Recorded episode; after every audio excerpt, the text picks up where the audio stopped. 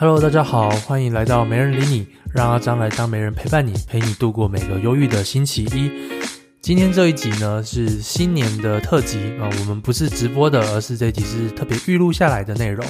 好，今天要来聊的主题呢是自由工作者的新年规划。当一个自由工作者，并不像一般上班族一样，有着每个月的固定薪水，有一笔年终奖金，所以不能像一般人一样，在新年可以大肆的挥霍。好，今天这集虽然跟自媒体没有直接关系，但我觉得，如果说你想要全职当一个自由工作者，就千万不能错过这一集的内容，因为这是攸关着啊能不能好好当一个自由工作者的一个关键呐。对，我们在自媒体创业这个工作，就是自媒体的流量上面变现上面只是一环，还有一个一环呢，就是能不能支撑着你长期的呃度过这个呃收入不稳定的时刻。好，那首先呢，我们就先来聊一下，我觉得最重要的一个就是自由工作者的财务到底要怎么样分配比较好，因为它跟一般的上班族不一样，一般上班族的财务呢，基本上就是你每个月收到薪水之后，然后看你要用什么三罐子理财法、六罐子理财法去把薪水分配分配，然后呃一部分生活，一部分储蓄，一部分投资，好，那这是最基本的方式嘛。但是自由工作者因为收入都不稳定，有可能一个月十万，有可能下个月就没有收入，啊、呃，这都是有可能会发生的。所以呢，比较建议的，呃，一个先把我们先把时间轴要拉长，你不可以以月为单位，而是你要以一年为一个单位。那所以呢，你就是要规划整年的支出可能会有哪些，还有整年的收入可能会有哪些。那在最开始，你就可以先从现在嘛，现在是新的一年，可能一月份，呃，可能在国历的国历新年刚过的时候，你没有你没有一个比较好的时间整理，那就可以趁这个农历新年刚过，或许有一段还没有办法恢复工作的一个。啊，怎么讲？放假怠惰期嘛，对，你还可能还没办法恢复工作，那不然就不要工作，我们就先来整理财务，所以你就可以把二零二二年的呃整个收入跟支出的状况去做整理，因为不知道过去有没有。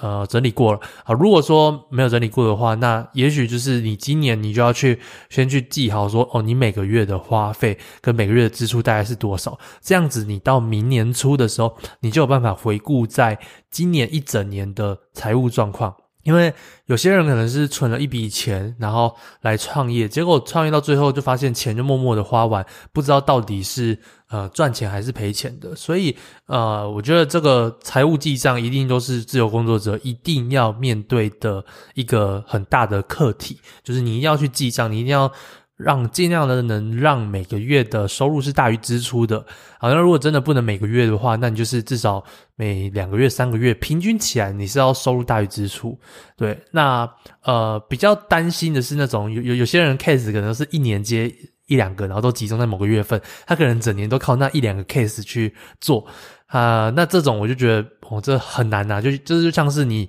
每年领一笔年终奖金，然后你要来支出这整年的生活，我觉得这这个很难，所以还是要建立好每个月最好都还是有收入是最理想的。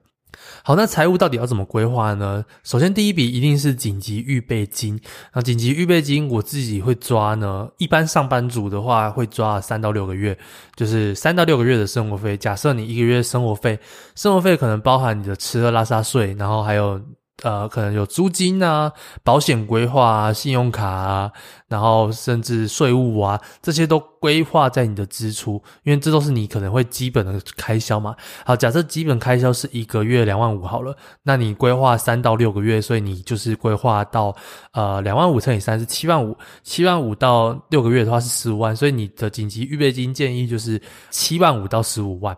那这这个我我会建议至少六个月啦，因为三个月有时候真的是不一定很够，尤其是你今年开销很低的情况下，假设你今天一个月开销只有一个月一一只有一万块，那你累积了三个月其实只有三万块，但是三万块或许真的紧急情况来临的时候没有办法去做一个好好的运用，所以我会建议说，如果说你是属于开销低，那你规划起来的话，建议建议至少基本盘要十万块，以现在社会的话，你紧急状况。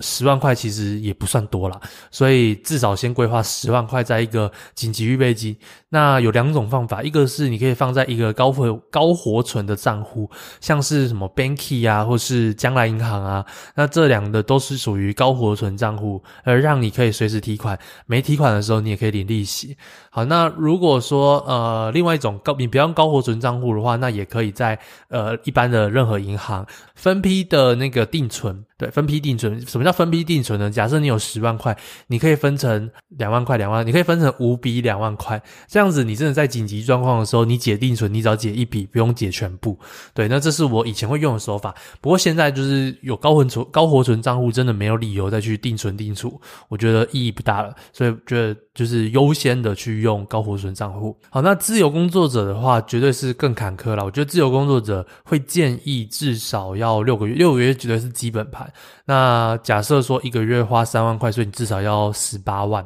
对，至少啊，而且这个这个呃紧急预备金，自由工作的紧急预备金，可能还要包含到呃你可能平常的一些固定开销，比如说你的网域费啊、主机费啊、维护费啊，或者是。啊、呃，你呃去订阅一些软体的费用啊，甚至有些人会有 Uber Eats 费用啊，这个订阅费你都要把它加进去。那还有的费用呢，可能会包含到你的员工支出。呃，假设你有请员工、请外包，那这些呢也都要包含到你的紧急预备金，因为你总不能因为呃一些状况，然后你就。不养员工了吧？员工还是要支出的啊。所以假设你今天有请两个员工，然后这两个员工呢都是开销三万块，所以你就是六万块，再加自己的三万块，九万块。那等于你一个月的基本开销就是九万块。你六个月的话，你要准备五十四万，这样才是一个比较合理的一个预备金啊。紧急预备金就是到底什么时候可以用呢？当然就是你真的真的遇到状况的时候，例如你今天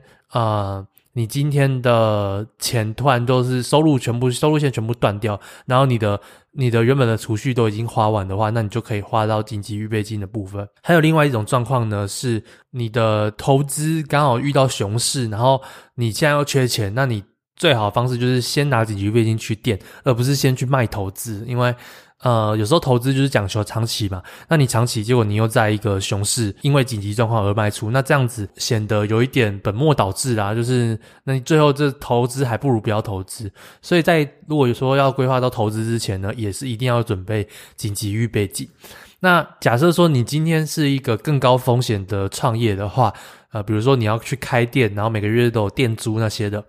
那这种的紧急预备金就更建议去拉到一年了。假设一个月你要花到十万块，那你就要准备一年，就是十二个月乘以十万块，你要准备一百二十万当你的预备金。对，不要听起来觉得很多，但有时候真的遇到状况要花的时候，你就会觉得说，这怎么那么少？那因为通膨的关系，所以每年基本上都要重整一次你的紧急预备金，所以我自己就是会在当年度去检视一下自己的预备金到底还够不够，然后去做一个相对应的调整。好，那接着呢，预备金规划完之后，如果还没存到，就优先存预备金。如果存到的话，然后你再就是去思考说，哦，你的整年的基本支出有哪些？所以你要包含到，所以所以为什么说一定要记账，就是因为你要去知道说你到底有哪些基本支出。出呃，基本支出包含到你的每天可能吃东西要花多少钱，你的交通啊，然后你有没有什么养小孩保险啊，信用卡大家都会刷多少，有没有什么定期呃分期付款的还没有去付完的啊，有没有什么固定的房贷车贷这些，全部都是你的基本支出，所以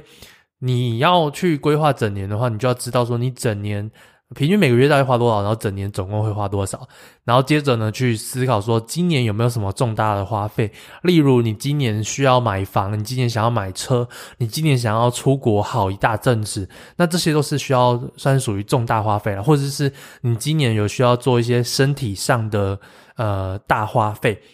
然后还有你的房租，就例如我我举例好了，我的大花费可能包含说我的一月跟七月都是会有半年缴的房租，对，那我这就就蛮这算一大笔了，因为我一个月房租两万六，我一我这样子半年缴的话要十五万，所以算是一笔费用。那我今年可能还会规划说我的牙齿想要去做一些调整，这花费也不少钱。然后呃，我也其实一直也有有点考虑要不要去做什么眼睛镭射，反正这些都是十万块十万块起跳的东西。那我就会建议说先去列好。那你就可以同时在存紧急预备金的情况下，同时再去存，你就可以每个月呃每次的收入都去分配到这两个地方。那呃当然当然说今年你是今年一定要做的花费，你就是先你就是优先确定好。所以我这边再举个例子，假设说你今年有一笔有一笔出国的花费需要二十万，那你现在的紧急预备金也差二十万，然后你可能今年的收入只有三十万可以分配的话，就是多的这三十万可以分配的话，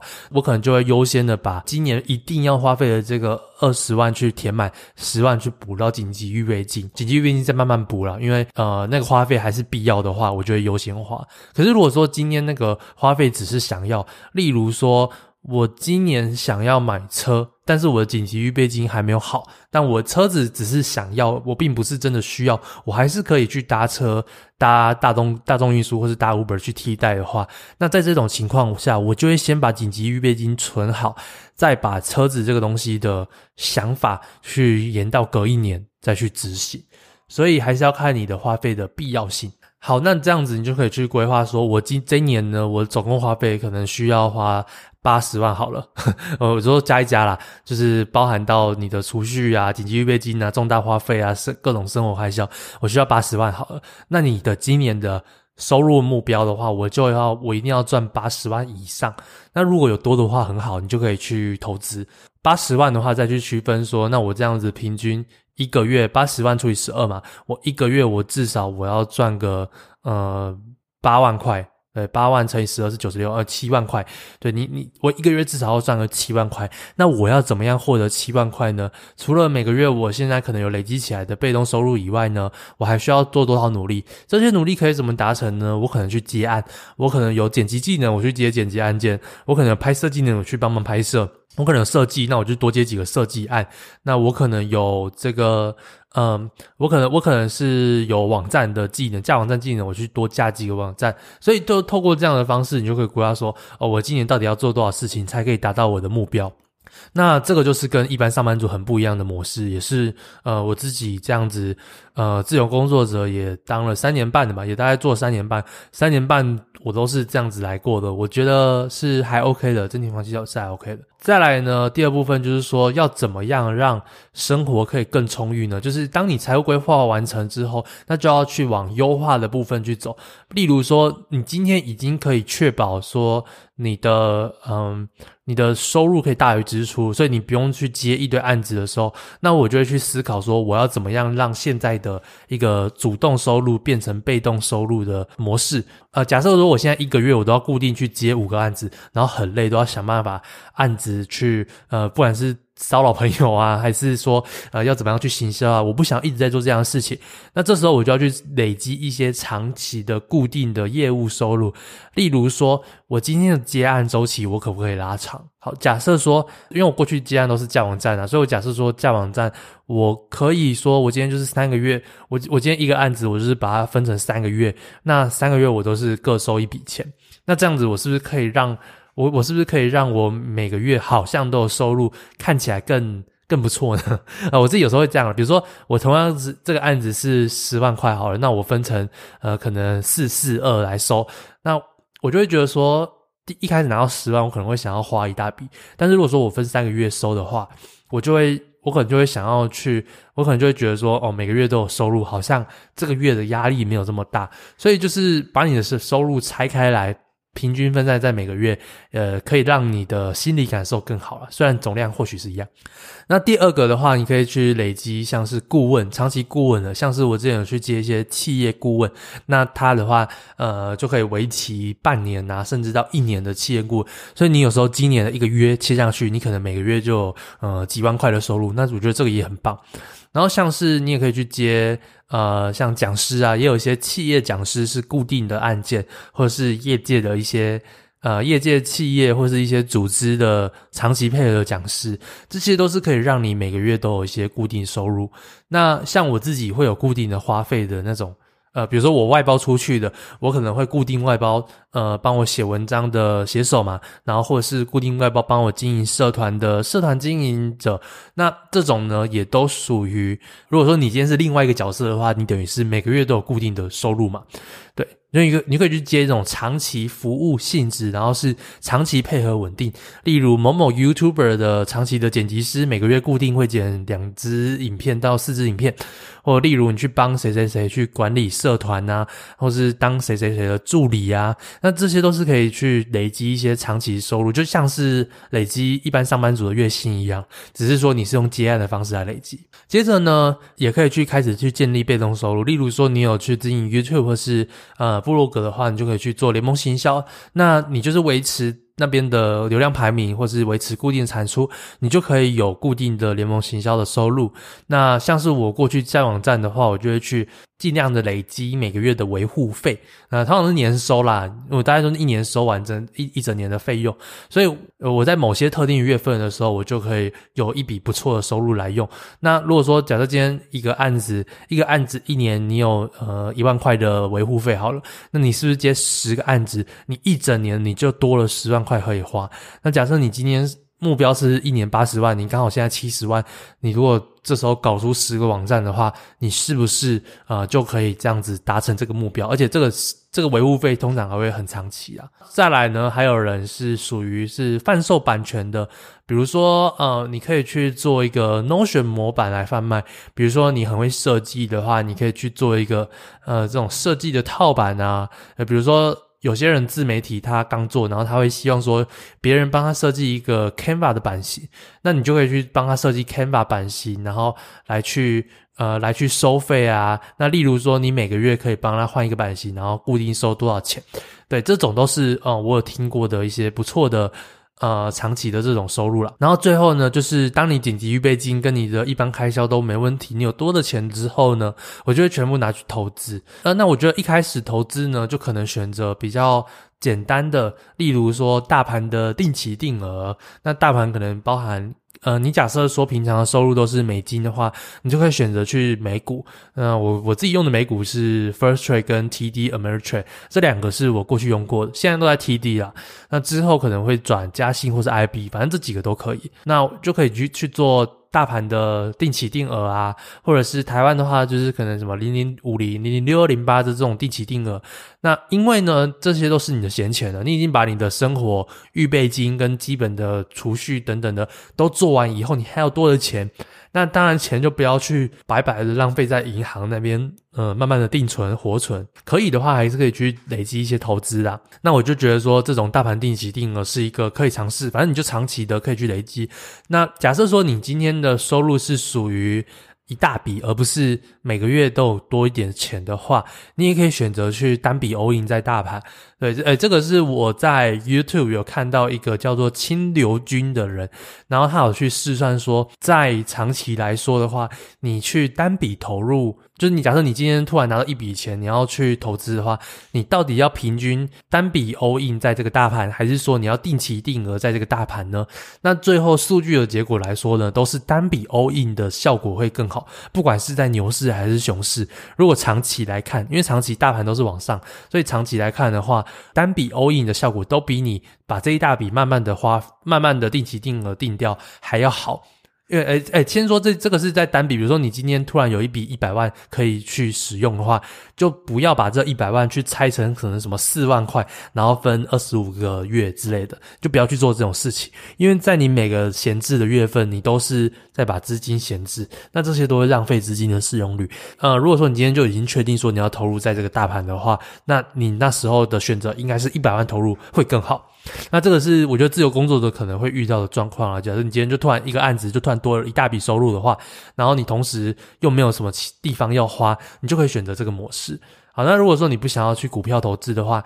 你也可以去尝试，呃，你也可以去慢慢累积你的头期款去买房啊。那如果说你比较偏向高风险、高风险一点的话，你就可以去往比特币啊、以特币这种加密货币迈进。好，那最后呢，来分享一下今年我的预计的目标是什么？好了，对，首先呢，我今年呢有开始去尝试大盘的定期定额，因为呃我在过去投资都比较属于高风险，那时候就觉得说年轻嘛，反正我就乱冲乱上，所以。我一开始最一开始最早起的投资，其实我是投资美股大盘的。那后来呢，我就觉得说，哦，好像科技股表现不错，所以我就买了很多科技股的那种单一股票。那当然就是后来呃经历了一年多的这种金融海啸嘛，就是科技股的呃下跌嘛。那我就觉得说，哦，好像这样子并不是我长期想要的，我要去顾它，顾它财报或者是顾它的风险等等的。所以呢，我接下来又会去回归到最简单的定期定额，让我可以专注在呃收入。的累积，而不是投资的这种盯盘啊等等的状况。那同时呢，我也会去做一些比特币的定期定额，因为过去我可能也是玩了很多 NFT 啊，或是什么以太币，甚至更小的这种加密货币。好，那我也觉得有一点累了，所以我我觉得觉得就是简单的定期定额。所以我接下来的投资的策略可能都会以定期定额，然后最最主流的、最大盘的那种为主。